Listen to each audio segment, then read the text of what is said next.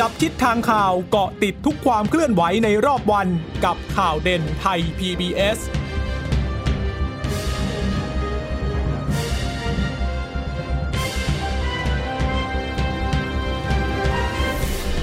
สวัสดีค่ะ ตอนรับคุณผู้ฟังสู่ข่าวเด่นไทย PBS นะคะ เราพบกันเป็นประจำทุกวันจันทร์ถึงศุกร์บ่ายๆ แบบนี้ค่ะ มาอัปเดตข้อมูลข่าวสารที่เกิดขึ้นในรอบวัน กับดิฉันจีราชาตาเอี่ยมรัศมีนะคะ วันนี้คุณพึ่งนภาติดภารกิจ ส่งตัวแทนเป็นคุณชนชยนันมาอัปเดตข้อมูลข่าวสารกัน ก็พบกันได้ 15 นาฬิกานะคะ ผ่านทางไทย PBS Digital Radio หรือว่าจะฟังสดที่ www.thaipbsradio.com หรือจะเป็นแอปพลิเคชันของไทย PBS Podcast ก็ได้นะคะ วันนี้ก็ยังคงมีหลาย ๆ ประเด็นที่ตามกันต่อเนื่องหลังจากที่เมื่อวานนี้เนี่ยมีการประชุมสภาไปแล้วลงมติกันไปเรียบร้อย แต่ว่าไม่ได้เป็นการลงมติกับร่างแก้ไขรัฐธรรมนูญ ลงมติเพื่อตั้งกมทขึ้นมา ศึกษาร่างแก้ไขรัฐธรรมนูญ อีกทอดหนึ่งนะคะ วันนี้สวัสดีคุณชนชัยนันท์ก่อนสวัสดีค่ะ สวัสดีค่ะ สวัสดีท่านผู้ฟังค่ะค่ะอะก็อย่างที่บอกว่าเออ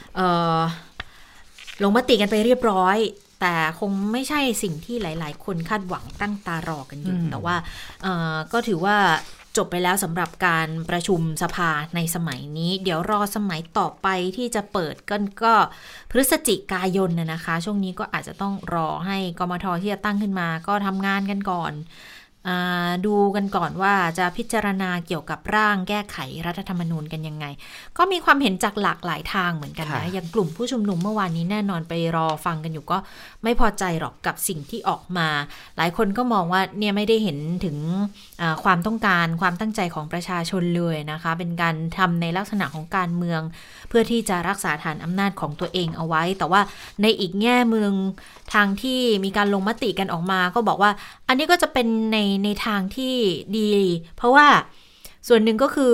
ร่างที่เสนอมาก็ไม่ได้ถือว่าตกไปนะก็สามารถที่จะหยิบยกขึ้นมาพิจารณากันได้อยู่ค่ะเพราะถ้าเกิดแต่ว่สมมติจะติดไข่ติดขัดเออเรื่องเงื่อนเวลาเลื่อนเวลาเนค่ะอะมันจะต้องเลื่อนออกไป ซึ่งพอเลื่อนออกไปแล้วเนี่ยก็หลายฝ่ายก็ไม่มั่นใจว่ามันไม่ตกก็จริง แต่ว่าพอเลื่อนออกไปแล้ว เข้าสู่กระบวนการของกรรมาธิการ พอกรรมาธิการพิจารณาภายในกรอบ เวลาที่กำหนดไว้ 30 วันเสร็จ แล้วหลังจากนั้นลงมติ ถ้าหากไม่ผ่านเนี่ยหมายความว่าเราเสียเวลาไปอีกอ่า30ก็วันเหมือนยื้อกันไปแล้วถ้าเกิดยื้อไปแล้วไม่ผ่านอีก ก็แทนที่จะจบณเวลานี้อืมก็กลายเป็นยืดเยื้อกันออกไปก็ฟังแต่ซุ้มเสียงของเออเมื่อวานนี้ใน แกนนำการชุมนุมนะคะค่ะรู้สึกว่าไม่พอใจค่ะค่อนข้างไม่พอใจมาก ๆเลยนะคะ แล้วก็แล้วก็แสดงท่าทีออกมาอย่างชัดเจนก่อนที่จะยุติการชุมนุมไปเมื่อวานนี้ก็มีการทำเอกสารเป็นใบลาออกสำหรับสวให้ให้สวสองร้อยห้าสิบใบแล้วก็โปรยเข้าไปในสภานะคะค่ะก่อนที่จะยกเลิกการชุมนุมไป แต่ว่าหลายคนก็ตั้งข้อสังเกตว่านี่อาจจะเป็นอีกเงื่อนไขหรือว่าอีกเหตุผลหนึ่งอีกปัจจัยหนึ่งที่ทำให้ เป็นเหตุผลให้การชุมนุมในวันที่ 14 ตุลาคม หรือว่าการเคลื่อนไหวในครั้งต่อ ๆ ไปเนี่ย อาจจะมีมวลชนมารวมตัวกันมากขึ้นนะคะ ค่ะ ก็อาจจะเป็นด้วยความไม่พอใจนี่แหละว่า เออทำไมถึงไม่ได้ฟังเสียงประชาชนเลยใช่ไหมไม่ยึดโยงกับประชาชนเลย ซึ่งแต่ว่าถ้าถ้านำมามามองในแง่ของคนที่บอกว่าตั้งก็ได้นะเขาก็มองในอีกแง่ก็บอกว่า ก็ถ้าไม่ลงมติไปเลยอย่างเงี้ยถ้าสมมุติลงมติแล้วไม่ผ่านเลยสักร่างก็เท่ากับว่าตกไปหมดค่ะแล้วร่างของประชาชนที่ไอรอเนี่ยอ่า ล่ารายชื่อมาแสนกว่าคนเนี่ย ก็ต้องตกไปด้วย เพราะว่าจะมีในบางมาตราที่จะไปตรงกับอันที่โหวตไม่รับไปแล้วอย่างนี้ยค่ะในกรณีที่มีการลงมติพูดแล้วไม่ง่ายรับๆว่าก็ถ้าตกสก็ภาก็จะตกกัไม่นไปหมดเลยจะไม่รับอืมเอ่อการยื่นมาใหม่ที่ซ้ำเนื้อหาซ้ำเนื้อซ้ำกับหาของเดิเดิมมค่ะนะคะก็เลยคือสองห้าหกใช่ไหมอืมแก้ถ้าสองนี้ห้าหกถ้านี้ไม่ผ่านก็คือหมายความว่าอันใหม่ก็จะไม่ได้ผ่านด้วยไม่ได้เข้าสู่การพิจารณาด้วยนะคะค่ะ ก็ก็เลยมองกันว่า เออก็ ก็ต้องดูว่ามันก็มีข้อดีข้อเสียแต่ในลักษณะของอย่างที่เราพูดกันทั้งผู้ชุมนุมฝ่ายค้านเองด้วย คุณสุทินคลังแสงก็พูดในการอภิปรายเหมือนกัน เมื่อวานนี้ก็ก็พูดเหมือนกันบอกว่า ท่านก็ลองคิดดูก็แล้วกันว่าถ้ามันตกมันตกไปในวันนี้นะมันจบแล้วจะได้รู้ว่าจะได้เคลื่อนกันยังไงต่อไปกับการที่เหมือนกับตั้งกมทขึ้นมายื้อเวลา แล้วไปตกเอาตอนท้ายตอนตอนครั้งหน้าที่มาลงค่ะมติกันอีกเนี่ยอันไหนมันเจ็บกว่าเพราะว่ากันสมัยประชุมหน้าเนี่ยมันจะเริ่มขึ้นในอีกหนึ่งเดือนถัดไปนะคะค่ะก็คือหลังจากเดือนนี้ไปเดือนพฤศจิกายนเลย คือมันมีแกลบว่างอยู่ ถ้าสมมติว่าไม่ได้ครั้งนี้เนี่ยไม่ได้พิจารณาแล้วมีการตั้งกรรมาธิการขึ้นมาหมายความว่ามันจะต้องทอดเวลาออกไปอีกนะคะค่ะหลายส่วนหลายฝ่ายก็มองว่า เอ๊ะรัฐบาลไม่มีความจริงใจในการที่จะแก้ไข สถานการณ์ความขัดแย้งที่เกิดขึ้นอยู่ในขณะนี้หรือเปล่า แต่ว่าท่านนายกก็ยืนยันนะคะว่านี่มันเป็นกระบวนการอืมเป็นไปตามขั้นตอนกระบวนการอยู่แล้ว แล้วก็ไม่ได้แทรกแซงอะไรนะคะ เมื่อเมื่อเช้านี้คุณเจรคุณเจรชาตาก็ได้ได้มีโอกาสสัมภาษณ์อาจารย์วันชัยสอนสิริค่ะนะคะ ซึ่งเป็นสวที่แสดงตัวมาตลอดว่าเห็นด้วยกับการตั้งสสรขึ้นมาแก้ไขรัฐธรรมนูญนะคะ คุณอาจารย์วันชัยบอกว่ายังไงบ้างคะคุณเพิ่งเอ่ออาจารย์วันชัยก็คือก็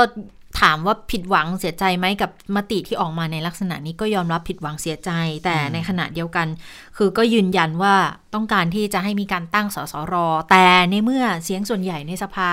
ออกมาในแนวนี้แล้วก็ก็ยอมรับตามนี้ว่าจะต้องมีกมทตั้งขึ้ซึ่นงมาถ้าประเมินโดยส่วนตัวเนี่ยถามว่าเสียงซุ้มเสียงที่ที่ให้สัมภาษณ์กับเราในวันนี้กับความแข็งแรง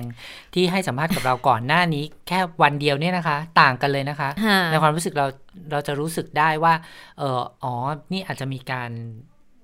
พูดคุยอะไรกันมาก่อนเบื้องต้นหรือเปล่า แต่ว่ามีการเปิดเปิดรายชื่อออกมาใช่ไหมคะคุณค่ะคุณ มีเจรตามีมีเปิดรายชื่อออกมา แต่จะเป็นในลักษณะของสวที่เอ่อที่ลงมลติงมสวตินสวน ก็คือลงมติไม่ได้เห็นด้วยกับการให้มีกมทตั้งขึ้นมานะคะ แต่ว่าก็มีอยู่เก้าก็ท่านมีอยู่ใช่ไหเก้าคะท่านเอง ก็คือจะมีเอ่อคนที่ไม่เห็นด้วยเลย คือสวนชัดเจนเลยก็จะมี 3 ค่ะ ก็คือค่ะคุณหญิงพรทิพย์โรจนสุนันท์เอ่อคุณพลเดชปิ่นประทีปแล้วก็คุณพิสารมานวันพันธ์ มานวพัฒน์นะคะ อันนี้ก็จะเป็นคนที่ไม่เห็นด้วยกับการตั้งกมทเลยอ่างดออกเสียงเนี่ยจะมี 6 คนอ่าจะมีคุณกล้านรงค์จันทิก มีคุณคำนูนสิทธิสมาน คุณพรเพชรวิชิตชลชัย ซึ่งคุณพรเพชรเป็นคนเสนอใช่ไหมค่ะ เป็นคนเสนอยติกมทเองใช่ไหมอืมถ้าดิฉันจำไม่ผิด หรือคุณไพบูลย์คุณไพบูลย์เป็นคุณไพบูลย์เสนออ่าแต่คุณพรเพชรเนี่ยอย่าลืมว่าก่อนที่จะมีการประชุม คุณพรเพชรพูดเองว่า ไม่มีหรอก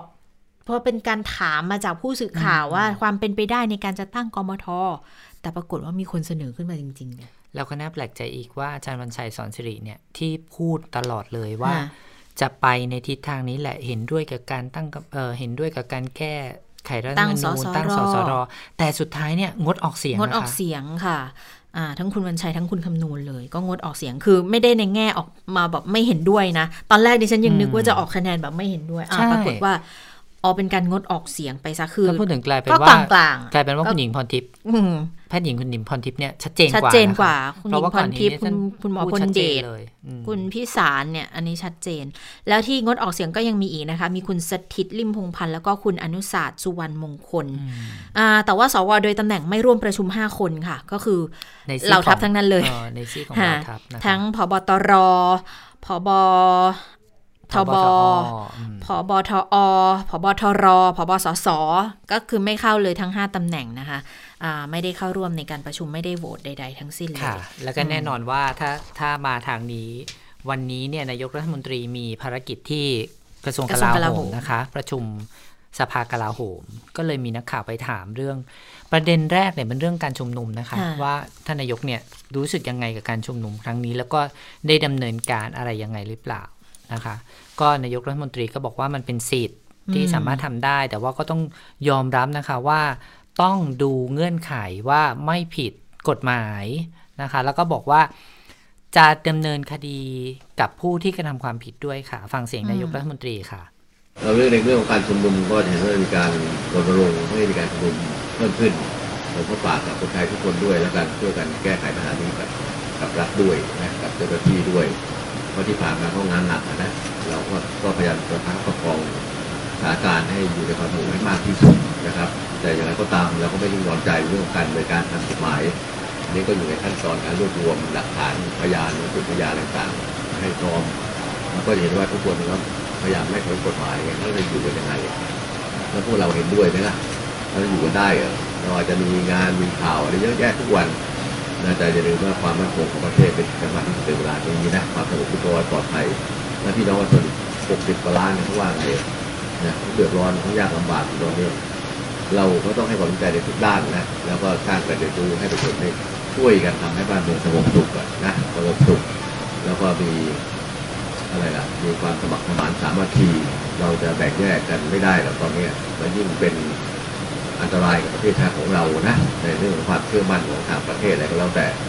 หลายอย่างก็มีการบิดเบือนออกมาทางสื่อโซเชียลอะไรต่างเหล่านี้ในทวิตเตอร์ในเฟซบุ๊กอะไรต่างก็ขอให้ประชาชนเลือกที่จะเสพเลือกที่จะเชื่อ เลือกที่จะตัดสินใจ ให้ถูกต้องบนพื้นฐานของภูมิคุ้มกันที่ดีของเรานะเพราะฉะนั้นอย่าอย่าเชื่อเชื่อมากเกินไปต้องกรุณาตรวจสอบข้อมูลต่างๆด้วยนะครับ เราเราทำงาน เขาเรียกว่าเต็มสติกำลังของเราอะนะเพราะฉะนั้นที่สำคัญก็คือปรชาชนทุกคนต้องช่วยกันรัฐบาลทำคนเดียวไม่ไหวหรอกเจ้าที่ก็มีอยู่แค่นี้นะถ้าสมมติเราเอาเจ้าที่ทั้งหมดมาดูแลในเรื่องนี้โดยเฉพาะเรื่องอื่นมันก็ไม่ได้ทำไปฉะนั้นความสงบเรียบร้อยมันก็มีอันตรายนะเอาตำรวจมาทำงานตรงนี้เอาทหารทำงานตรงโน้นนะทั้งๆที่มันไม่ควรจะเกิดขึ้น แล้วก็ทำให้ภารกิจหลักในการทำงานของแต่ละหน่วยงานเนี่ยลดลงเลยแล้วความมั่นคงปลอดภัยเป็นที่ทรัพย์สินเงินก็ลดลง ลายอย่างก็เป็นตัวอย่างไม่ดีกับเจ้าชนคนรุ่นหลังการใช้คำพูดหยาบคายวาจาทะลุกระว่าอะไรเหล่านี้มันไม่ควรจะเกิดขึ้นในสังคมไทยต้องไปดูที่มันเกิดขึ้นจากอะไรนะครับ มันไม่ควรจะเกิดขึ้นในฐานะที่เราเป็นคนไทยด้วยกันขอฝากทางสื่อไว้ด้วยแล้วกันนะค่ะก็มีย้ำตอนท้ายหน่อยนึงนะคะบอกว่าถ้าไม่มีชาติศาสตร์กษัตริย์สถาบันจะอยู่กันยังไงในประเทศนี้ ไม่รู้ ผมไม่รู้หรือใครเห็นด้วยก็แล้วแต่ แต่ผมคิดว่าเราคงอยู่กันอย่างนี้ไม่ได้ วันหน้าหากเกิดขึ้นมาจริง ๆ แล้วใครจะเอาอยู่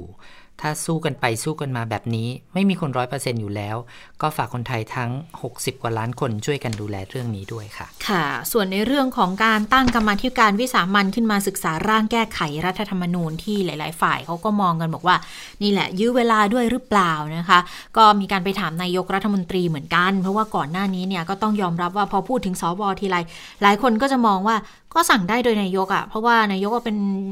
เป็นหัวหน้าคอสชมาก่อน แล้วก็เป็นคนที่เลือกมาให้เป็นทำหน้าที่สวอยู่แล้วด้วย สั่งซ้ายสั่งขวาได้หรือเปล่านายกก็ยืนยันมาตลอดว่าจะไปสั่งเขาได้ยังไง สวเขาก็ทำหน้าที่กันไปตามของเขา แต่ว่าพอมาถึงเวลาแล้วก็มีการตั้งกมทขึ้นมาอย่างเงี้ย ยื้อเวลาไหมนายกก็บอกแค่ว่า คือตอนแรกก็นึกว่าจะรีบร้อย แล้ววันที่สองก็เห็นอยู่แล้วสถานการณ์เป็นยังไง ก็คิดว่าทุกคนมีวุฒิภาวะนะคะรักในศักดิ์ศรีของตัวเอง พูดแล้ว ก็ทำให้ทุกอย่างเดินหน้าไป เมื่อพูดจาก็ทำให้ทุกอย่างเดินหน้าไปไม่ได้ ส่วนชะลอไปหนึ่งเดือน ทุกอย่างก็เป็นไปตามกฎหมาย เป็นไปตามกติกาของสภานะคะ ดังนั้นจะเกิดอะไรขึ้นก็ขอให้ไปดูวันข้างหน้าค่ะ ถ้าเกิดว่าทุกคนผ่อนสั้นผ่อนยาวได้บ้าง เดินไปเรื่องนี้เนี่ยไม่ได้เกี่ยวกับนายกรัฐมนตรีเลย ไม่ได้ทำให้ดีขึ้นหรือเลวลง แต่ว่าเป็นเรื่องความคิดเห็นของทุกคน พอบอกว่าประชาธิปไตยก็ต้องฟังเสียงของทุกฝ่ายแล้วเดินหน้าไปด้วยความปรองดองก็ไม่ได้คาดหวังจะเกิดอะไรขึ้นเมื่อวานนี้ แต่ก็เห็นกันคือนายกก็บอกวันแรกก็ดูดีๆอยู่นี่ทำไมวันที่สองออกมาในแบบนี้ไม่รู้เหมือนกันว่าเป็นอย่างนี้ไหมแต่ทีนี้ก็มีการถามเหมือนกันบอกว่าเอาแล้วสรุปว่าที่ออกมาแบบนี้เนี่ยรัฐบาลไปล็อบบี้หรือเปล่า ให้ยื้อเวลาในการพิจารณาไหมนายกตอบยังไงไปฟังเสียงนายกกันค่ะ อืมก็ตอนแรกผมก็นึกว่ามันจะเรียบร้อยนะปรากฏว่าก็วันที่สองก็เห็นสถานการณ์เป็นยังไงแล้วผมคิดว่าทุกคนก็มีวุฒิภาวะนะทุกคนก็รักในศักดิ์ศรีของตัวเองเหมือนกันนะเพราะฉะนั้นบางทีมันพูดจาบางทีมันก็ทำให้ทุกอย่างมันเดินหน้าไปไม่ได้ไงอันนี้ไอ้การชะลออะไรที่ว่าหนึ่งเดือนเนี่ยมันก็เป็นตามกฎหมายไม่ใช่เหรอตามกติกาของสภาอยู่แล้ว มันจะเกิดอะไรขึ้นต่อไปก็ไปดูข้างหน้าที่นะถ้าทุกคนมันสามารถที่จะผ่อนสั้นผ่อนยาวไปได้บ้างแล้วเป็นไม่ได้เกี่ยวกับผมเลยนะ ไม่ได้หมายความว่าจะทำให้ผมดีขึ้นหรือเร็วลงไม่ใช่เลยเป็นเรื่องของความคิดเห็นของทุกคน ถ้าทุกคนบอกว่าประชาธิปไตยนี่คือประชาธิปไตยไงก็ต้องรับฟังความเห็นทั้งทุกฝ่าย แล้วทำไงจะเดินหน้าไปด้วยกันให้ได้ ด้วยความปรองดองด้วยความหารือร่วมกันอะไรต่างๆเหล่านี้นะผมก็ไม่ได้คาดหวังว่าจะเกิดอะไรขึ้นเมื่อวานนี้ผมเป็นวันแรกก็ดีนะงั้นเมื่อวานนี้ก็ไม่ได้มีการล็อบบี้จากฝ่ายรัฐบาลจะล็อบบี้อะไรอะผมล็อบบี้กับใครอะผมต้องไปสั่งใคร สวเขาก็มีเกียรติของเขานะเกียรติศักดิ์ศรีของเขานะ แล้วก็อย่าอย่าลืมว่าในสว250คนก็ก็มี50คนที่เลือกมาจากประชาชนไม่ใช่หรือและอีก200เนี่ยก็เป็นเรื่องแต่งตั้งจากคนที่มีศักยภาพคนที่มีประสบการณ์ในการทำงานไม่ใช่ข้าราชการไม่ใช่ภาคเอกชนต่างๆก็อยู่ในนั้นนั่นแหละก็ฟังเขาต้องที่นะต้องฟังเขาที่ว่าเขาทำอะไรที่มันเสียหาย อะไรที่เขาหลายคนมองว่าเอื้อประโยชน์ให้กับผม ผมก็ไม่รู้ว่าเขาเอื้อผมตรงไหนเหมือนกันนะ ผมคิดว่าเรื่องนี้เป็นเรื่องของแต่ละคนไกเขาทำงานกันมาใช่ไหมผมไม่ได้หมายความว่าเออผมจะอยู่จนจนโลกแตกเข้าใจใช่ไหมเพราะฉะนั้นอะไรที่มันมันหารือกันได้ก็หารือกันสิครับช่องทางไหนมันพูดกันได้ช่องทางไหนจะจะแก้ไขกันตรงนั้นก็ว่ากันไปแก้ทั้งฉบับหรือแก้บางมาตราก็แล้วแต่ก็ก็ให้เกียรติเขาที่สภาไม่ใช่เหรอใช่ไหมตัวแทนประชาชนทั้งหมดนั่นแหละหลายคนก็บอกสวมาจากผม ผมไม่รู้จักการตรวจทั้งหมดหรอกนะ ก็เป็นเรื่องของการที่กลันกรองกันขึ้นมานะผมก็เพียงแต่ว่าเออก็เห็นใน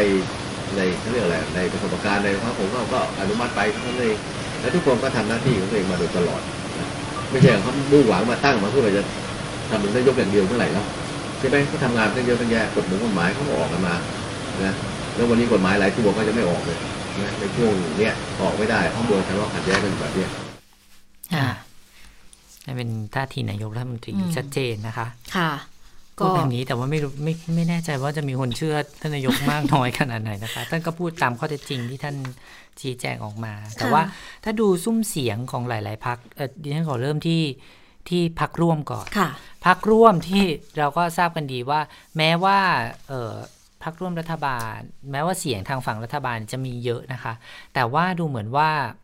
ไม่ค่อยจะเป็นเอกภาพสักเท่าไหร่ ถ้าเราเห็นจากการโหวตหลาย ๆ ครั้งที่ผ่านมานะคะ อย่างพรรคประชาธิปัตย์เนี่ย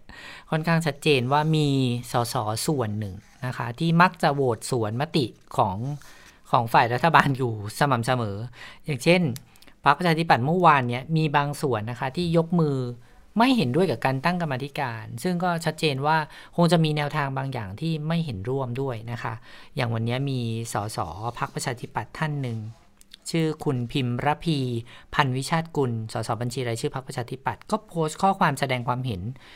ออลงบน Facebook นะคะ กรณีที่รัฐบามีการตั้งกรรมธิการศึกษาก่อนลงมติแก้ไขรัฐธรรมนูญ ก็บอกว่าพรรคประชาธิปัตย์มีมติโหวตไม่รับการตั้งกรรมธิการพิจารณาแก้ไขรัฐธรรมนูญร่วมกับสวและพรรคร่วมรัฐบาล เนื่องจากว่าการแก้ไขรัฐธรรมนูญมาตรา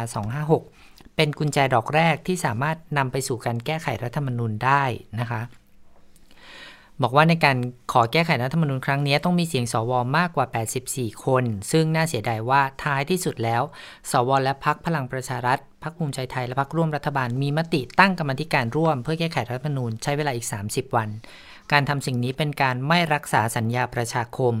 และสัญญาในการร่วมรัฐบาลของพรรคประชาธิปัตย์โดยเฉพาะอย่างยิ่งในตอนนี้ที่ประชาชนเรียกร้องให้มีการแก้ไขรัฐธรรมนูญ การกระทำในวันนี้หมายถึงเมื่อวานนี้นะคะค่ะก็ถือว่าเป็นการสุมฟืนลงไปในกองไฟอืมทำให้มีการเคลื่อนไหวทางการเมืองนอกสภาที่รุนแรงมากขึ้น เป็นการแปลกแยกสังคม แปลกแยกประชาชนทวีความขัดแย้งค่ะผมบอกวันนี้เลยนะคะอืม โอ้ก็มีปัญหากัน เออเป็นเป็นความคิดเห็นที่ค่อนข้างจะ คือหลายฝ่ายมองตรงกันว่าเหตุการณ์ที่มันเกิดขึ้นเมื่อวาน จะยิ่งเป็นการทำให้การชุมนุมในวันที่ 14 ตุลาคมเนี่ย ยิ่งทวีความแหลมคม ยิ่งทวีความเอ่อ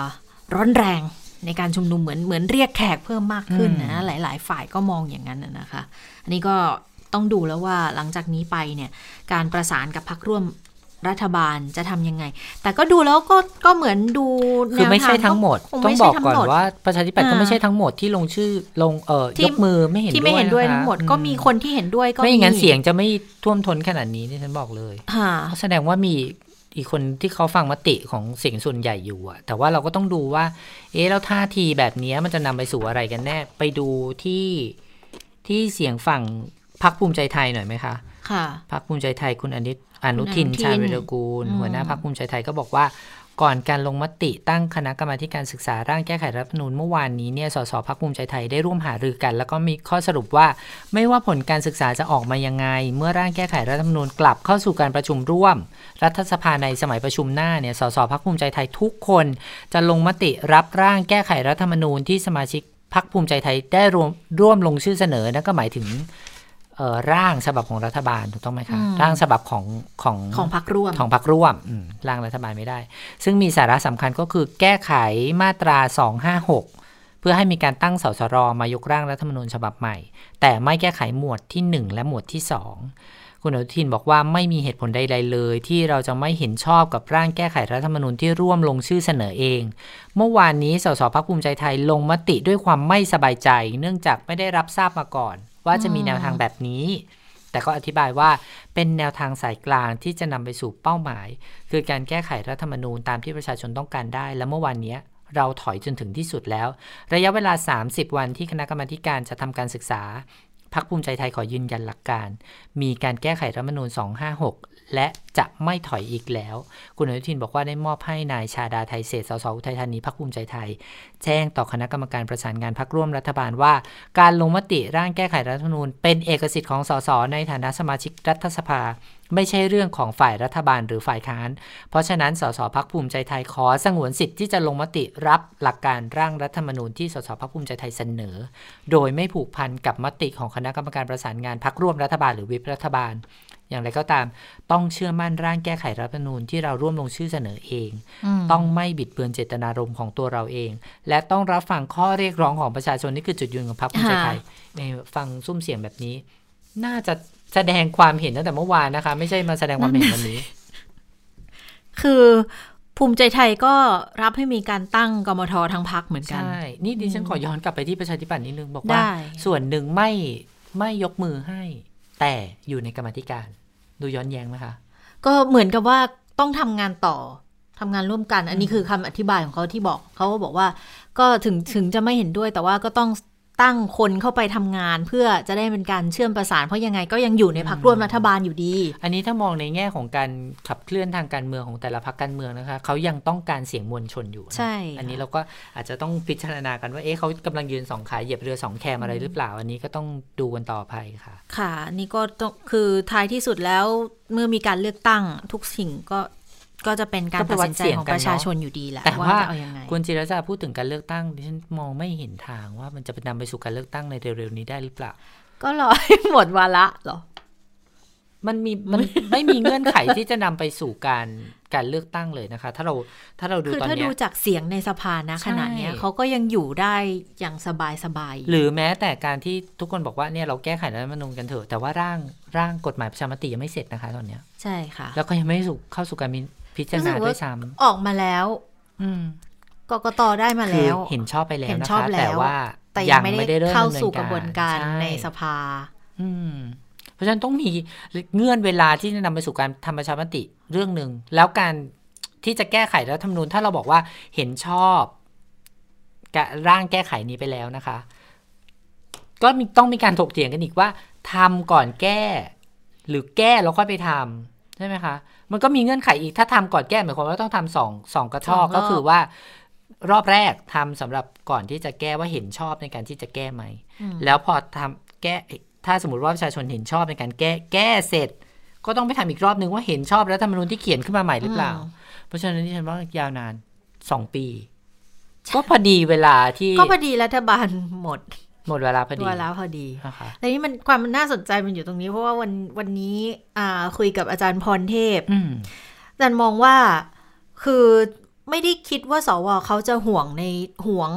ห่วงหรือห่วงนี่จะใช้คำว่าหวงหวงตำแหน่งใช่ไหมคะอ่าห่วงหวงอำนาจอาห่วงอำนาจในการเลือกนายกรัฐมนตรีไม่ได้มองในจุดนั้น แต่ที่ไม่อยากจะให้มีการแก้ตอนนี้เนี่ย เพราะว่าห่วงอายุเทอมดีกว่า หวงห่วงเธเทออมเพราะว่าห้าห้าปี อยากอยู่ให้ครบ อยู่ให้ครบห้าปีอืมเออซึ่งถ้าเกิดก็ต้องดูอีกอะว่าเอาถ้าอยู่ครบอันนี้มันห้าไปปีแล้วมันคุณไปยังมีเกี่ยว มันไปเกี่ยวกับเงื่อนไขว่าถ้าไม่แก้ไม่ถ้าไม่แก้อำนาจสวอ่าที่ให้ยกมือเลือกนายกรัฐมนตรี สมมุติคุณว่าก็ยังมีครบทุกวาอย่ระงครบหมดทุกอย่าง เลือกตั้งใหม่ สวก็ยังยกมือก็เลืยัอกนายยกกมือได้ได้นะคะอยู่ แล้วถ้าเกิดคือยังไม่แก้นอกจากที่ว่ายังมีอำนาจในการยกมือให้นายกอยู่ เรื่องของนายกบัญชีนายกคนนอกอะ ก็ยังคงอยู่นะเพราะทุกอย่างจะยังคงเหมือนเดิม แล้วแล้วนั่นมันหมายก็ความกลับว่าไปเงื่อนสู่สไขภาพในเดิรัฐธรรมนูญมันไม่ได้ถูกไม่ได้เปลี่ยแก้นเลเลยยไม่ได้อืมไม่ได้มีอะไรที่มันเปลี่ยนแปลงไปจากเดิมเลย ทีนี้ในมุมมองของสวบางคนอย่างคุณสมชายแสวงการเขาก็จะมองในแง่ที่บอกว่า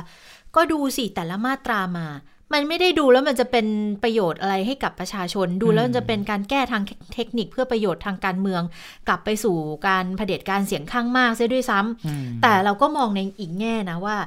อาแต่จริง ๆ เรื่องของนายกบัญชีนายกคนนอก มันก็เป็นสิ่งที่กลุ่มผู้ชุมนุมเขาก็เรียกร้องไม่ใช่เหรอ เพราะว่าเป้าหมายหลักส่วนหนึ่งเขาก็คือคือไม่ต้องการให้มีนายกชื่อประยุทธ์ต่อไปอีกอืมใช่ไหมล่ะเขาถึงได้มาเรียกร้องให้ตัดเรื่องของการปิดสวิตช์สวในการเลือกนายกรัฐมนตรีอืมถ้าดูร่างฉบับประชาชนถ้าเป็นเขาก็คือใช่อยากให้คนที่ได้รับเลือกคตั้นงที่เข้าเป็มานนี่สแหละอสออะเคือถ้ามป็นเกิดว่าพลนยเอกประยุทธ์ผ่านการเลือกตั้งมา แล้วมาชนะเสียงโหวตในสภา โดยที่อืมเป็นเสียงจากสสโหวตกันเองไม่ถ้าพมีลเอกสประวยุทธ์เป็นหัวหน้าอ่าพักแล้วพเป็นลังหัปวระหชาน้ารัพักฐมาตามกระบวนการทุกอย่างมันก็คงไม่ไม่มีปัญหาที่ทำให้เกิดการใช้วาทกรรมที่บอกว่าเผด็จการอ๋อขึ้นมาได้หรอกใช่ไหมล่ะถ้าอย่างนั้นคือทุกคนก็ต้องยอมรับ แล้วก็ไปวัดกันที่ผลงานค่ะในการบริหารประเทศมากกว่า แต่ว่ามันเยมีเงื่อนไขมันก็มีเงื่อนไขที่มันติดเข้ามาใช่อย่างเงี้ยคือจะบอกว่ามันไม่ได้ไม่ได้เป็นไปตาม ไม่ได้เป็นประโยชน์กับประชาชนโดยตรง มันก็พูดอย่างนั้นเต็มปากไม่ได้หรือไม่ อันนี้เป็นการตั้งข้อสังเกตของดิฉันเองเมื่อนะเมื่อวานนี้ฉันได้ฟังอาจารย์เจตโทวันโทนวนิกใน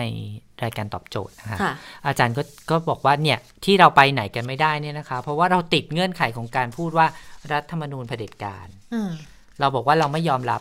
จริงๆอะนักวิชาการหลายท่านนะคะท่านท่านอาจารย์สิริพันธ์นกสวนนะคะค่ะหรือแม้แต่อาจารย์เจตเนี่ยเห็นร่วมกันว่าจริงๆอะการแก้รัฐธรรมนูญเป็นรายมาตรา มันมีเงื่อนไขที่ง่ายง่ายกว่ากว่า แล้วก็อืมถ้าเราปลดล็อกบางอย่างเนี่ยรัฐธรรมนูญฉบับเนี้ยมันไม่ได้แย่ไปหมดหรอกใช่แต่ว่าใช่ใช่มันสามารถมีจุดร่วมบางอย่างที่ที่แก้ได้ แต่ว่าอาจารย์เจตสะท้อนว่า เนี่ยมันติดขัดตรงที่ทุกคนบอกว่ามันเป็นมันเป็นรัฐธรรมนูญเผเผด็ด็จจกาการรมันก็เลย คือมันติดในเรื่องของวัฒกรรมแต่จริง ๆ แล้วถ้าเกิดไปดูในรายละเอียดมันก็ไม่ได้แย่ไปทั้งหมดอืมคือ ก็ดูสิตอนเสนอแก้กันมา ก็ไม่ได้กี่มาไม่ได้หลายอ่ามาตราเลยนะ แต่ว่าไม่ได้สิ่งที่ยอะทุกคนขาดเห็นร่วมกันะว่าต้องแก้แน่ๆก็คือวิธีการวิธีการเลือกเลือกสอสอใช่ไหมระบบคสอสอที่ใช่มันระบบงุนการงคัดงเลือกมันสอแบบสอนี่แหละชักเข้าชักออกอะไรขนาดนี้แหละเราก็เห็นแล้วอะอย่างเป็นรูปธรรมเลยว่าอืมวันหนึ่งคุณนั่งเป็นสสอีกวันหนึ่งเลือกตั้งใหม่อ้าวฉันหลุดเหรอ ฉันไม่ได้เป็น แล้ววันหนึ่งเกิดการเปลี่ยนแปลงอ้าวฉันได้กลับเข้ามาอีกครั้ง คุณคุณนั่นน่ะพักเล็กอะอืมพักอะไรนะ พลัง ไทยพลังธรรมอะไรสักอย่างอะมเออ คุณหมอที่ที่เป็นคุณหมอใช่ไหมใช่ใช่ที่บอกว่าวันหนึ่งอ้าวฉันต้องหลุด อะแล้วพอพอสรุปสลับไปสลับมาเสร็จเลือกตั้งซ่อมนู่นนี่นั่นเสร็จก็อ้าวหลุฉันได้ไปกลับมาอ๋อแล้วก็แล้วฉันก็ได้กลับมามาอีกรอบหนึ่งกลับมาเป็นสสอีกรอบหนึ่งเนี่ยมันเป็นมันเป็นสิ่งที่เห็นชัดเจนแล้วว่า อันเนี้ยมันไม่ work มันถ้ามันแก้ไขตัวเนี้ย มันอาจจะทำให้กระบวนการต่างๆ มันราบรื่นขึ้นกว่าเดิมด้วยหรือไม่อืมอันนี้มันโอ้โหเนี่ยมันเป็นเขาเรียกว่าอะไรอะมหากราบเนาะ ยิ่งกว่ามหาภารตะค่ะที่ฉันบอกเลย เพราะว่ามันจะต้องเป็นไปตามสเต็ปอะค่ะ มันมีเงื่อนไข และธรรมนูญมันถูกเขียนมาให้แก้ยาก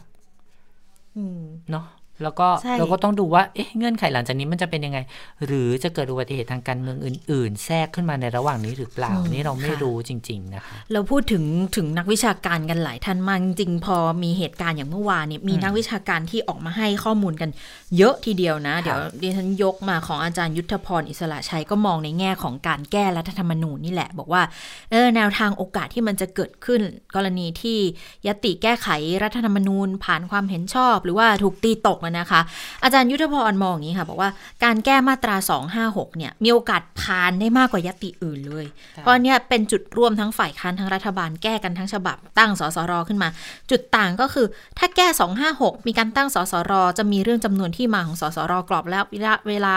ทำงานอาจจะไม่ตรงกันแต่เชื่อว่าในชั้นกรรมาธิการเนี่ยหารือแก้ไขได้อยู่แล้ว แล้วกรณีรัฐสภายกมือให้ผ่านเฉพาะร่างที่รัฐบาลเสนอวาระสามก็ต้องดึงเสียงข้างฝ่ายค้านเข้ามาสนับสนุนอีกไม่น้อยกว่าร้อยละยี่สิบอันนี้ก็มีความเป็นไปได้ว่าฝ่ายค้านจะไม่ยกให้ ดังนั้นโอกาสที่จะแก้มาตรา 256 โดยรัฐบาลจะสนับสนุนเฉพาะ ร่างของตัวเองก็คงจะเป็นไปได้ยาก อันนี้อาจารย์พูดคล้ายๆ กับที่ตอนที่มาออกจับตาสถานการณ์ค่ะเหมือนกันนะคะว่า คือจริงๆ น่าจะมองว่าท้ายที่สุดก็คงจะผ่านร่างยติหนึ่งยติสองก็ถือคือทั้งร่างของเออพักร่วมแล้วก็ร่างของฝ่ายค้านนั่นแหละ เพียงแต่ว่าเออไอ้ ยติย่อยๆอะยติาจารบกย่อยว่าๆเนี่ยอาจจะไม่น่าก็จะไม่เป็นได้ไรหมดหรอกอืมเออแต่ว่าดูแล้วในการชุมกลายนุเป็นมว่าอเนี่ยกหักกันหมดนะหคะกอกหักกันหมดด้วยหรือเปล่า อันนี้ก็เลยต้องติดตามกันต่อนะว่าจะเป็นยังไง ทีนี้อาจารย์อ่าทิติวุฒิค่ะ บุญยวงศ์วิวัฒน์ค่ะ อ่าอาจารย์รัฐศาสตร์รัฐประศาสนศาสตร์มชมชนะคะ ก็มองว่าคืออันนี้เนี่ยต้องมองสองแบบทั้งแรงกระเพื่อมจากภายในและนอกสภาควบคู่กันไป สังคมไทยต้องคิดนะคะ เพราะว่าปลายทางของรัฐธรรมนูญก็คือ แก้ไขความขัดแย้งทางการเมือง ดังนั้นที่มาที่ไปเนี่ยเขาต้องสร้างความชอบธรรมทางการเมืองในแง่โครงสร้างอำนาจทั้งหมด และการก้าวเข้าสู่อำนาจของผู้นำภายในประเทศ ก็อันนี้แหละเรื่องของการก้าวเข้าสู่อำนาจนี่แหละที่เป็นเงื่อนไขสำคัญอีกประการหนึ่งนี่แหละที่พยายามจะปิดสวิตช์สวกันด้วยนะคะ ทั้งนั้นแล้วอาจารย์ก็มองว่าถ้าสภาผ่านเฉพาะการแก้รัฐธรรมนูญจะตั้งสสรสัดส่วนเท่าไหร่ก็ตาม เป้าหมายต่อไปเนี่ย สสรก็จะต้องรับฟังความเห็นด้วย ดังนั้นความท้าทายมันจะไปตกอยู่ตอนเปิดเวทีรับฟังความเห็นแล้ว เพราะว่าตัวรัฐธรรมนูญเนี่ยสิ่งหนึ่งที่พบจากการอภิปรายคือ ต่างฝ่ายต่างมีวาระของตัวเอง หรือมีวาระซ่อนเร้นอะไรบางอย่าง แต่พอออกไปฟังนอกสภาแล้ว ตอนนั้นแหละ จะเป็นพลังจากภายนอกที่จะมีลักษณะประนีประนอมระหว่างมวลชนแต่ละฝ่ายจะเกิดขึ้นไหม แล้วรับฟังความคิดเห็นเสร็จ กลายเป็นว่าไม่ลงรอยกันอีกรอบหรือเปล่า อันนี้แหละมันมันท้าทายกว่าที่ที่พูดกันอยู่ในสภาอีก ประเด็นอ่อนไหวอย่างมาตราหนึ่งมาตราสองเนี่ยค่ะ ต้องหาวาระร่วมกันหมายว่าจะถึงหมวดแก้หนึ่งหรือไม่หมวดแก้สองนะครับใช่หมวดหนึ่งหมวดสองต้องหาวาระร่วมว่าจะแก้หรือไม่แก้ไปพร้อม ๆ กัน แล้วเสียง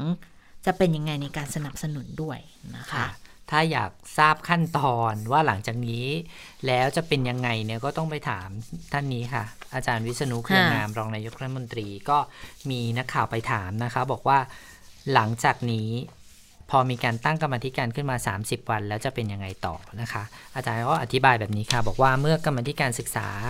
ตามจำนวนที่กำหนดไว้แล้ว ก็นำเข้าสู่ที่ประชุมรัฐสภาว่าด้วยกรรมธิการ ว่ากรรมาธิการมีความเห็นอย่างไร จากนั้นก็สามารถลงมติกันได้เลย ส่วนที่ฝ่ายค้านไม่ร่วมเป็นกรรมาธิการด้วยก็ไม่ได้เป็นปัญหาอะไรอืมเคยเกิดกรณีเช่นนี้มาแล้วหลายครั้ง และการที่ตั้งกรรมาธิการขึ้นมา จะได้นำประเด็นที่สงสัยว่าสองวันที่ผ่านมาพูดมาพูดเอ่อเอาเรื่องสองวันที่ผ่านมาที่อภิปรายเนี่ยมาพูดคุยกัน แล้วก็ถือเป็นโอกาสดีที่จะนำร่างแก้ไขรัฐธรรมนูญของไอรอที่อยู่ใน ระหว่างการตรวจสอบรายชื่อเนี่ยค่ะเข้าไปสู่การพิจารณาของกรรมาธิการได้ด้วยนะคะอืมเสร็จแล้วทั้งหมดก็ไปว่ากันตอนเปิดสภานะคะอืมผู้สื่อข่าวก็ถามว่ามีสวระบุว่าตั้งกรรมาธิการออกไป 30 วัน ก็เพื่อต้องการรอให้รัฐบาลส่งร่างแก้ไขรัฐธรรมนูญเข้าไป อาจารย์วิษณุบอกว่า รัฐบาลไม่เคยพูดคุย ไม่รู้ว่าใครพูด และไม่รู้ว่าแปลว่าอะไร เขาอาจจะเดาซึ่งโอกาสเป็นไปได้ก็มี แต่ยืนยันว่าไม่เคยพูดอืม ส่วนคนที่จะเสนอร่างรัฐธรรมนูญได้ก็คือคณะรัฐมนตรี สมาชิกรัฐสภา และประชาชน 50,000 คน คนที่พูดก็คงพยายามพูดถึงหลักการในข้อนี้ฟังเสียงอาจารย์วิษณุกันหน่อยค่ะ รัฐบาลไม่ได้เออรัฐบาลไม่ได้เข้าไปยุ่งไปเกี่ยวไปไปทำอะไรด้วย ตอนอภิปรายมาตรา152 เมื่อสองสัปดาห์ที่แล้วก็บอกว่าก็มีคนอภิปรายว่า ถ้ารัฐธรรมนูญผ่านเนี่ยรัฐบาลอย่ามาเอาหน้าชนะว่ารัฐบาลทำรัฐบาลไม่ได้ทำอะไรเลยสักอย่างเดียวอะแล้วพอมันเกิดจะต้องตั้งกรรมธิการจะดึงรัฐบาลเข้ามาทำไม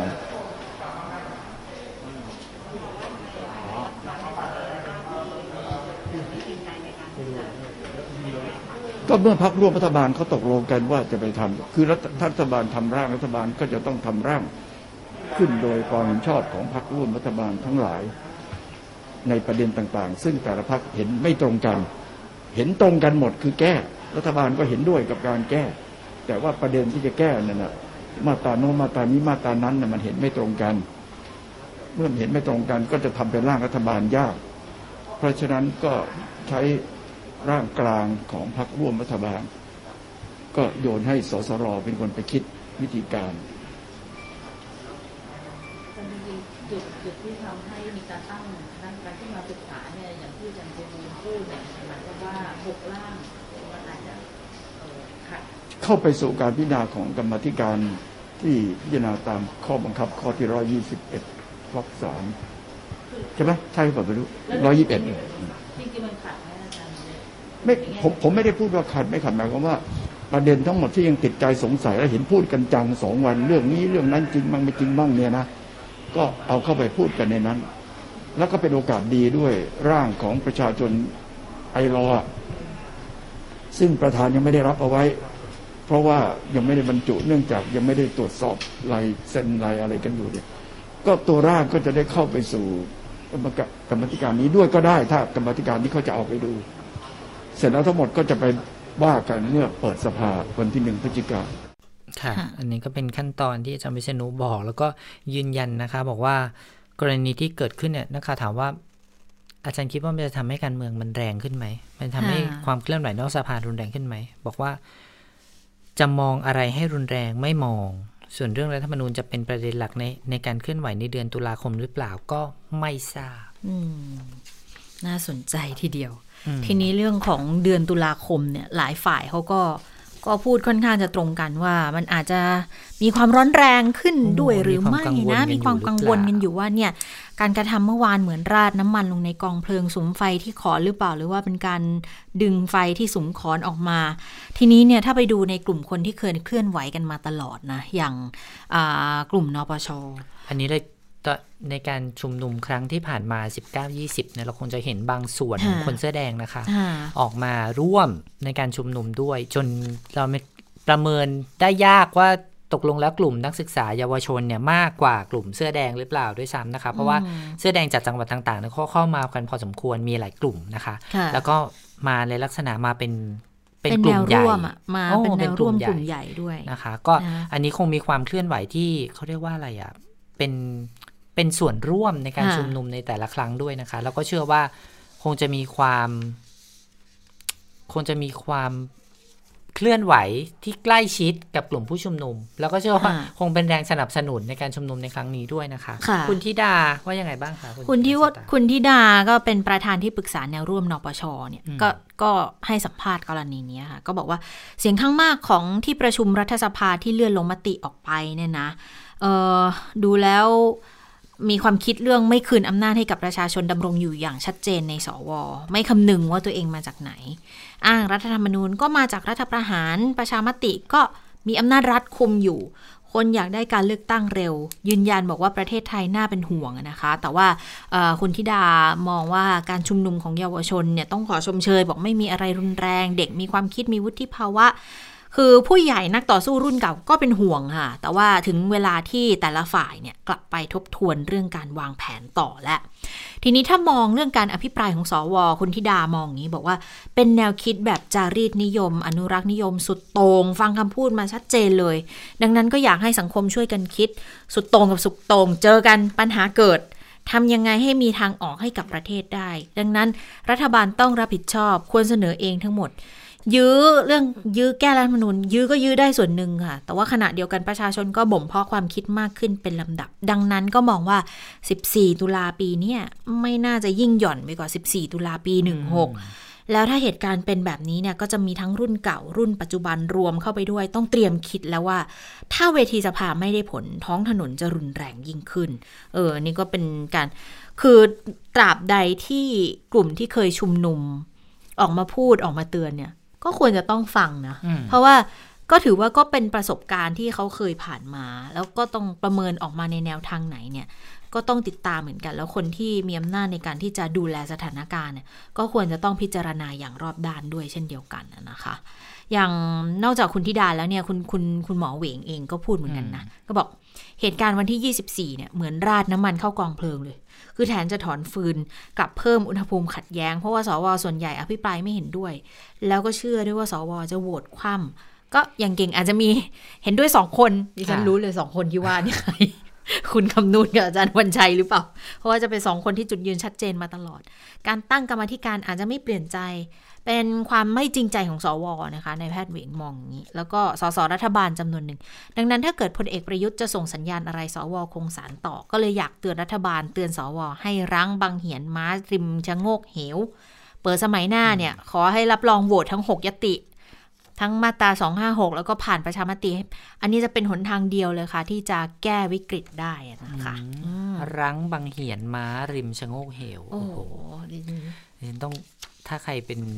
แกนแฟนำนการชุมนุมหรือว่าอะไรอย่างนี้ต้องมีวัฒกรรมต้องอะไรมีวัฒกรรมลัษณะแบบนี้ะคะนะ ส่วนเรื่องที่แนมมากับเรื่องของการชุมนุมก็คือเรื่องความเคลื่อนไหวในโซเชียลมีเดียซึ่งอ่าเอ่อเรารายงานเล่ากันมาต่อเนื่องกันมาหลายวัน หรือว่าคุณผู้ฟังอาจจะได้ติดตามทางการนำเสนอข่าวของแต่ละช่องทางอยู่แล้วนะคะ เรื่องของสีพันวาอ่านะคะมีการไปตั้งข้อสังเกตคือเอ่อเล่าสั้นๆ แบบนี้ก่อนว่าเจ้าของสีพันวาคุณปาวานเนี่ยนะคะเขาก็ไปแสดงความเห็นทางการเมือง ไม่เห็นด้วยกับการปราศัยของคุณรุ้งปนัสยานะคะ แล้วก็ก็เลยมีกระแสตีกลับมาแล้วรวมถึงไปมีความพยายามในการเรียกร้องให้ไปตรวจสอบว่าสีที่ดินศรีพันวาที่ทำรีสอร์ทขึ้นมาเนี่ยมันผิดกฎหมายหรือเปล่ามันเกี่ยวข้องกับกฎหมายความชันบนหน้าผาอะไรอย่างนี้หรือเปล่านะคะ ล่าสุดเนี่ยคุณวีระสมความคิดก็เข้าไปร้องเรียนที่กรมสอบสวนคดีพิเศษ หรือว่า DSI ให้ตรวจสอบที่มาของการออกโฉนดที่ดินของพื้นที่ปลูกสร้างโรงแรมศรีพันวาว่า ชอบด้วยกฎหมายหรือไม่ ก็บอกว่ามันมีความปกติผิดปกติ เพราะว่าในอดีตเนี่ยชาวบ้านที่อยู่มาก่อนเนี่ยเคยขอเอกสารสิทธิ์แล้ว แต่ว่าออกไม่ได้นะคะ ก็เรื่องนี้ก็ คุณวีระก็เอาเอกสารหลักฐานที่เป็นสำเนาภาพถ่ายอาคาร ที่พักของโครงการสีพันวารีสอร์ทเอกสารที่เกี่ยวข้องกับการดำเนินคดีกับนายทวัชชัยอนุกูล เมื่อครั้งที่ดำรงตำแหน่ง เจ้าพนักงานที่ดิน 7 ฝ่ายทะเบียนสำนักงานที่ดินจังหวัดภูเก็ต 167 แผ่น แล้วก็สำเนาภาพถ่าย 2 แผ่นมามอบให้กับมามอบเป็นหลักฐานให้กับการประกอบการพิจารณาคดีนี้นะคะ คุณวีระก็บอกว่า จากการสืบค้นข้อมูลเนี่ยพบว่าในอดีตที่ดินดังกล่าวเนี่ยมีชาวบ้านอาศัยอยู่ก่อน เคยเข้ามาขอเอกสารสิทธิ์กับกรมที่ดิน แต่ว่าเจ้าหน้าที่แจ้งว่าไม่สามารถออกให้ได้ แต่ภายหลังเนี่ยมีนายทุนเข้ามา ในพื้นที่ติดต่อซื้อที่ดินจากชาวบ้าน กลับสามารถออกเอกสารสิทธิ์ที่ดินให้ได้ จึงสงสัยว่ากระบวนการออกเอกสารสิทธิ์นั้นชอบด้วยกฎหมายหรือไม่ อีกประเด็นก็คือ เรื่องที่ดินดังกล่าวเนี่ยอาจจะมีความเกี่ยวข้องกับคดีอาญาที่เคยดำเนินคดีกับนายธวัชชัย ไปด้วยหรือเปล่า เมื่อหลายปีก่อนก็เลยนำเอกสารชุดนี้มาขอมอบให้กับพนักงานสอบสวน DSI เนี่ยให้ช่วยตรวจสอบในเรื่องนี้ด้วยนะคะก็บอกว่าภาพถ่ายทางอากาศที่นายวีระมามอบให้ DSI เนี่ยนายวีระระบุว่าภาพเป็นภาพปรากฏที่ตั้งของสีพันวารีสอร์ทมีการก่อสร้างบนพื้นที่ลาดชันเกินกว่าร้อยละ35 เท่ากับหรือมากกว่า 19.2 องศา การก่อสร้างอาคารที่พักในลักษณะดังกล่าว ไม่น่าจะกระทำได้เนื่องจากขัดกับกฎหมายกระทรวง ฉบับที่ 43 ตามพระราชบัญญัติกฎหมายที่ดิน พุทธศักราช 2497 นะคะ อันนี้ แต่ว่ามีข้อมูลอีกด้านหนึ่งเมื่อในรายการจัดตาสถานการณ์เราเสนอไปก็คือ มีฝั่งของเจ้าของที่ดินเดิมนะคะอดีตซึ่เจ้าป็นของที่ดิน ใช่ทายาททายาทอดีตเจ้าของที่ดินเดิมเนี่ย แต่ว่าเออสี่พันวันเนี่ยครอบครองที่ดินในบริเวณนั้นประมาณ 50 ไร่นะคะ แต่ว่าส่วนหนึ่งของทายาทที่ออกมาเล่านี่ก็คือเขา ถือกรรมสิทธิ์อยู่ 12 ไร่ แล้วเขาก็บอกว่าเขาขายอย่างถูกต้องแล้วเขาก็มีเอกสารสิทธิ์ด้วย อันนี้ก็ต้องไปติดตามข้อมูลกันต่อว่า ตกลงแล้วที่ตรงนี้สามารถก่อสร้างได้ไหมมีการซื้อขายตกลงที่ดินกันอย่างถูกต้องหรือเปล่า แต่ว่าพอไปยื่นที่ DSI วันนี้เนี่ยพันตำรวจโทกรกรวัตรปานประภากรนะคะอธิบดีกรมสอบสวนคดีพิเศษก็บอกว่า หลังจากรับเอกสารก็ต้องไปตรวจสอบดูก่อนว่า ข้อมูลเหล่านี้เนี่ยสามารถนำไปสู่การเป็นคดีพิเศษได้หรือเปล่า ฟังเสียงท่านพันตำรวจเอกกรวัตรกันค่ะ เรื่องที่มันเกิดขึ้นเกี่ยวกับบุกรุกที่ดินภูเก็ตเนี่ย ผมเคยลงไปทำตั้งแต่กองปราบกับท่านประวุฒินะครับ หลังจากโอนมาอยู่ที่นี่เราก็ได้ทำอีกหลายคดีในพื้นที่ภูเก็ต ทีนี้เนี่ยพอทราบว่ามีเรื่องสีพันวาเข้ามาเนี่ย ผมก็ถามไปที่สำนักสำนักที่รับผิดชอบนะครับ เบื้องต้นเนี่ยยังไม่มีเรื่องร้องเรียนของทางสีพันวาเข้ามานะครับ ก็คุณวีระก็มายื่นวันนี้เป็นเป็นครั้งแรกนะครับ ผมก็เลยจะตั้งคณะทำงานทำการตรวจสอบข้อเท็จจริงนะครับ เพื่อให้ให้ให้ดูว่าตกลงข้อเท็จจริงมันเป็นยังไงนะครับ ก็จะดำเนินการตามขั้นตอนของกฎหมายครับค่ะ ส่วนจะมีการออกเอกสารสิทธิ์ชอบไม่ชอบก็ต้องติดตามกันต่อไป คือต้องรอเอกสารจากกรมที่ดินออกมาก่อน แล้วมาตรวจสอบว่าออกเอกสารสิทธิ์ลักษณะไหน เพราะว่าที่ผ่านมาเวลาเขาออกเอกสารสิทธิ์อะค่ะเขามีทั้งการใช้สคหนึ่งแล้วมีการเดินสำรวจด้วย แต่ก็ไม่ทราบเหมือนกันว่าเอกสารสิทธิ์ของสีพันวาเนี่ยออกโฉนดในลักษณะไหนนะแล้วต้องรอเจ้าหน้าที่ดำเนินการในส่วนที่เกี่ยวข้องอยู่ เพราะว่า เอ่อเอกสารบางส่วนถึงจะหายไป แต่ก็จะพยายามทำให้ดีที่สุดอะนะคะ แต่ทีนี้เนี่ยก็มีการสอบถามอยู่เหมือนกัน บอกว่า เอ๊ะสำนักงานประกันสังคมเขาเอาเงินไปลงทุนในในโครงการเนี้ยจะเป็นอุปสรรคในการตรวจสอบไหม เรื่องนี้ที่บดีดีเอสไก็บอกทุกอย่างคงคือต้องดูข้อเท็จจริงอะค่ะ การลงทุนทำได้ไม่ได้ อันนี้ไม่ทราบ แต่ว่าอ่าจะตอบเร็วๆนี้ก็ยังไม่ได้เหมือนกัน คือ ทุกอย่างก็ต้องดูข้อเท็จจริงอยู่เหมือนกันนะคะ ค่ะ ไปที่สถานการณ์โควิด -19 กันหน่อยนะคะ วันนี้มีเรื่องน่าสนใจเหมือนกันเพราะว่าผู้ติดเชื้อรายใหม่ 3 รายในประเทศไทยเนี่ยสใน 3 เป็นผู้ที่มีประวัติการติดเชื้อมาก่อนนะคะ วันนี้ศูนย์บริหารสถานการณ์โควิด -19 เนี่ยก็รายงานว่าประเทศไทยเนี่ยพบผู้ติดเชื้อรายใหม่ 3 คนด้วยกันนะคะ เป็นคนไทยทั้งหมดค่ะเดินทางกลับจาก สหรัฐอเมริกาสิงคโปร์แล้วก็คูเวตนะคะรายแรกเป็นหญิงไทยอายุ 42 ปี อาชีพแม่บ้านนะคะ กลับจากสหรัฐอเมริกามาถึงไทยเมื่อวันที่ 19 กันยา เข้าพักในสเตทควอนตินที่จังหวัดชลบุรี ผลตรวจครั้งแรกเมื่อวันเมื่อวันที่ 23 กันยายนเนี่ยพบ ว่ามีการติดเชื้อนะคะ แต่ว่าไม่มีอืมอาการ ตอนนี้เข้ารับการรักษาที่โรงพยาบาลหนองใหญ่นะคะ ส่วนรายที่ 2 กับรายที่3เนี่ยอันนี้น่าห่วงเหมือนกันมีประวัติติดเชื้อมาก่อนนะคะ โดยชายไทยอายุ 42 ปีอาชีพรับจ้าง กลับจากสิงคโปร์มาถึงไทยเมื่อวันที่ 18 กันยายนเข้าพักสเตทควอนตินที่จังหวัดชนบุรี ตรวจหาเชื้อครั้งแรกเมื่อวันที่ 27 เออขออภัยค่ะ 21 กันยายน ผลตรวจพบเชื้อ ตอนนี้เข้ารับการรักษาที่โรงพยาบาลสัตหีบ รายนี้นะคะ พบว่าเคยมีประวัติติดเชื้อ ขณะที่อยู่ที่สิงคโปร์แล้วก็ไม่ได้เข้ารับการรักษาที่โรงพยาบาลด้วยนะคะ แต่ว่าถูกแยกกักออกไปอืมเป็นระยะเวลาหนึ่งส่วนก่อนเดินทางมาเนี่ยก็มีเอกสารจากสิงคโปร์ระบุว่าพ้นระยะการแพร่เชื้อแล้วเมื่อวันที่ 11 มิถุนายนค่ะ คือป่วยมานานแล้ว แล้วก็ 11 มิถุนายนเนี่ยบอกว่ากักจนครบแล้วคิดว่าไม่แพร่เชื้ออีกแล้ว ก็เลยอนุญาตให้เดินทางได้นะคะ ส่วนอีกรายเนี่ยเป็นคนเอ่อเป็นชายไทยอายุ 58 ปี อาชีพรับจ้าง เดินทางกลับจากคูเวต ถึงไทยเมื่อวันที่ 22 กันยายนค่ะ เข้าพักสเตทควอนตินที่ชนบุรี แล้วก็ตรวจหาเชื้อครั้งแรกเมื่อวันที่ 22 กันยายนผลตรวจพบเชื้อ เข้ารับการรักษาที่โรงพยาบาลบางละมุงนะคะเพราะว่าคนนี้ก็มีประวัติการติดเชื้อจากคูเวตเหมือนกัน แต่ว่าคนนี้เข้ารักษาตัวที่โรงพยาบาลแล้วก็แคมป์คนงาน ก่อนที่จะเดินทางกลับไทย ก็มีความเป็นไปได้นะคะว่า ทั้งสองรายนี้อาจจะ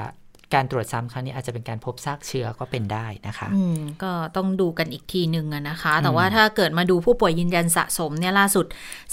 3,519 คนค่ะ ถ้าแบ่งจำนวนเนี่ยก็คือติดเชื้อในประเทศอยู่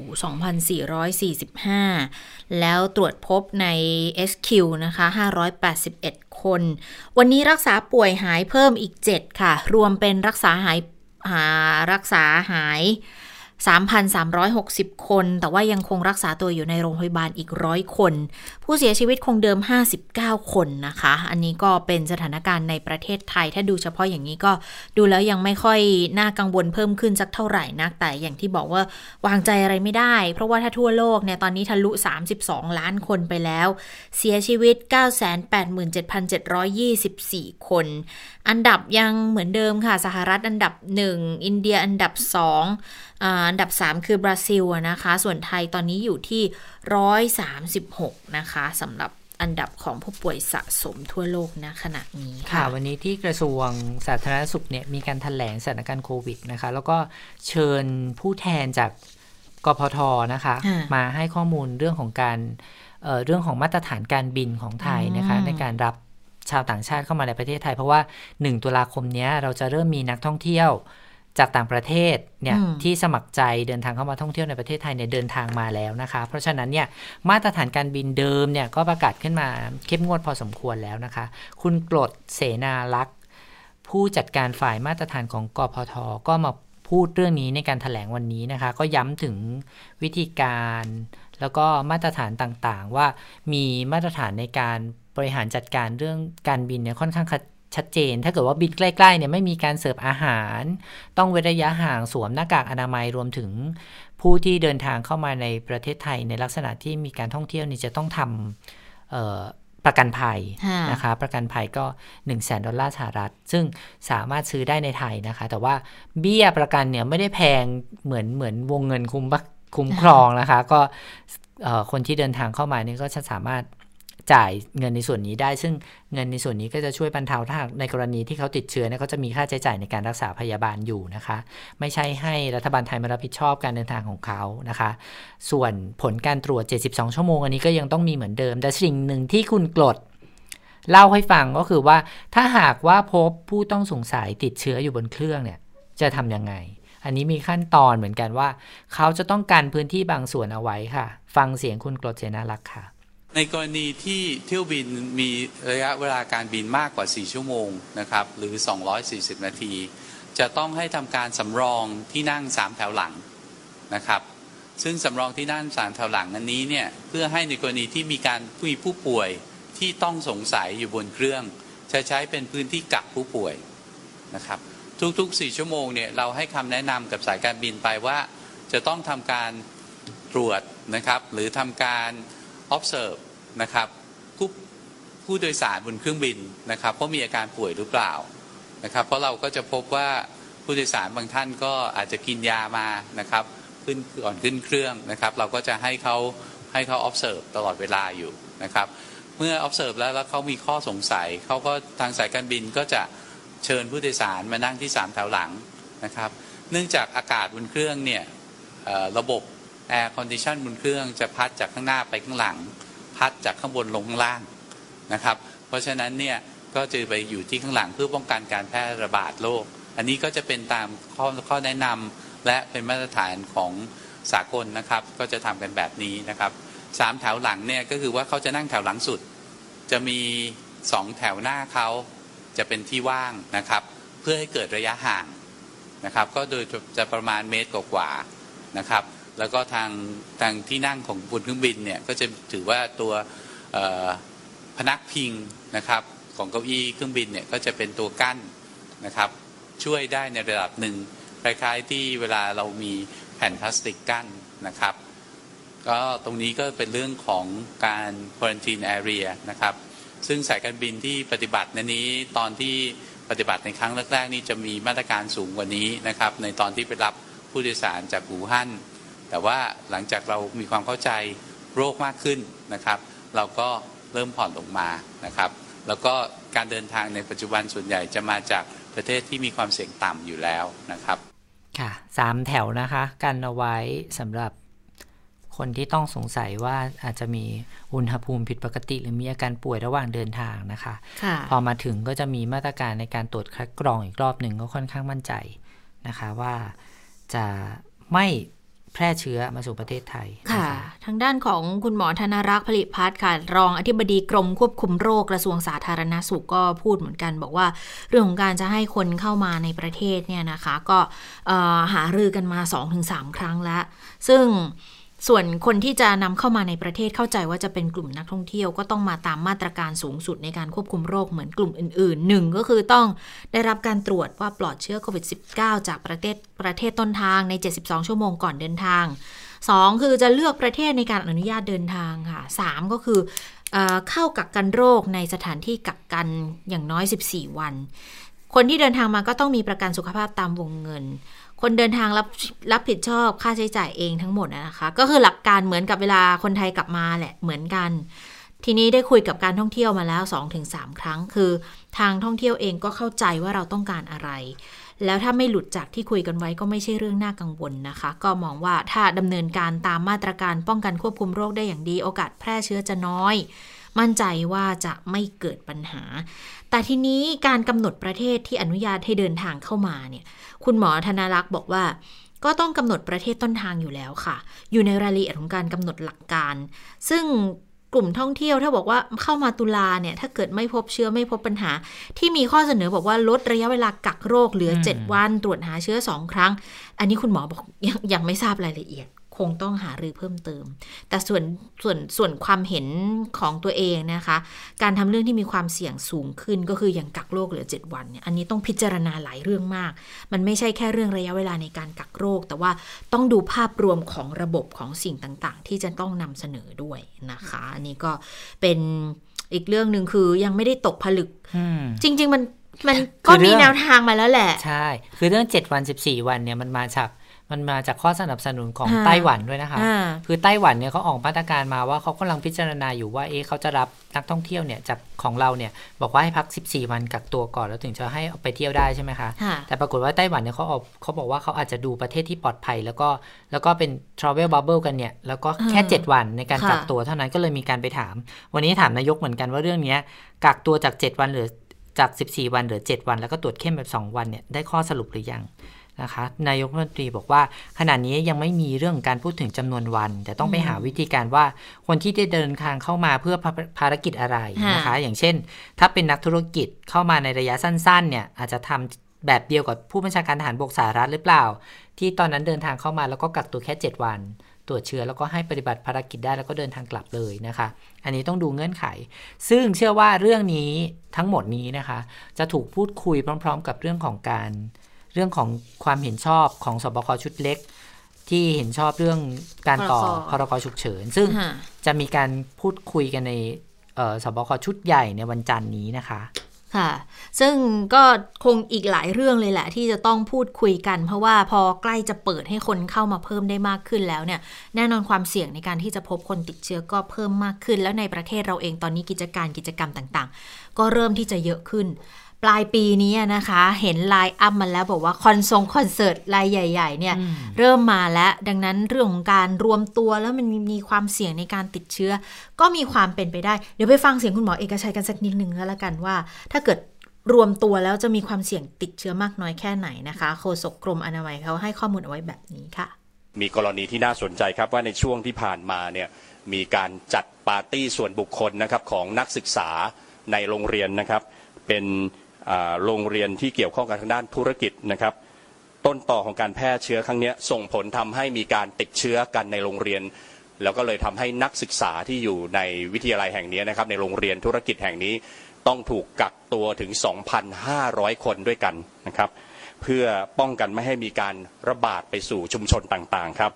และทางการท้องถิ่นเองที่อยู่ในสวิตเซอร์แลนด์แห่งนี้ครับก็ ค่ะ ก็เป็นตัวอย่างที่เกิดขึ้นในสวิตเซอร์แลนด์นะ ก็เลยอาจจะต้องเอามาเตือนเตือนกันนิดนึงว่า รวมตัวกันเยอะๆ มันก็ยังมีความเสี่ยงอยู่ดังอันั้นนนี้ก็จะสิ่งสำคัญนำไปก็สู่การพูดต่อท้ายของคุณหมอด้วยว่าการชุมนุมก็มีความเสี่ยงเหมือนกันอ่าฉะนั้นผู้ที่ไปร่วมชุมนุมกับคนเยอะๆเนี่ย ก็ต้องสังเกตอาการตัวค่ะเองด้วยนะคะ แล้วก็กาดอย่าตกอันนี้เป็นสิ่งที่สำคัญจำเป็นมากถ้าเช่นหากเดียวว่ากันมีอาการเข้าข่ายที่คิดว่าป่วย ซึ่งบางทีมันคล้ายกับไข้หวัดมากนะคะ ถ้ามีอาการแล้วเราไปอยู่ในที่ที่มีคนชุมนุมกันจำนวนมากๆเนี่ยไปตรวจได้ฟรีนะคะ ที่โรงพยาบาลรัฐ แล้วก็แจ้งว่าเรามีภาวะเสี่ยงเนื่องจากไปร่วมชุมนุม อย่างนี้เข้าตรวจฟรีได้นะคะอืมก็ช่วยๆกันแล้วก็พยายามที่จะลงชื่อในแอปไทยชนะค่ะหรือว่าจดบันทึกไว้ค่ะ ว่าเราเดินทางไปที่ไหนบ้างนะคะ อย่างเช่น ในชุมในที่ชุมนุมคงไม่มี QR code ให้ให้เราไปคงสไม่แกนมีแน่แต่ว่าให้เราช่วยจดหน่อยว่า วันนี้เราไปชุมนุมไปตรงนี้ที่นี่ตรงนี้ที่นี่มานะคะ แล้วก็อยู่ตรงจุดไหนบ้าง ถ้าหากว่ามีการ ติดเชื้อขึ้นมาเนี่ยเราจะได้ช่วยกันรีบแก้ไขแล้วก็สืบหาได้อย่างรวดเร็ว อย่างเช่นในกรณีที่ที่เอ่อผู้ต้องขังนะคะที่เป็นดีเจอ่าปัจจุบันเรายังหายัต้งนหาต่อไม่ไม่เจเจออเลยนะคะ อันนี้ก็น่าห่วงอยู่เหมือนกันนะคะเอาละค่ะทั้งหมดก็คือข่าวเด่นไทย PBS วันนี้ เราทั้งสองคนลาไปก่อนสวัสดีค่ะ สวัสดีค่ะ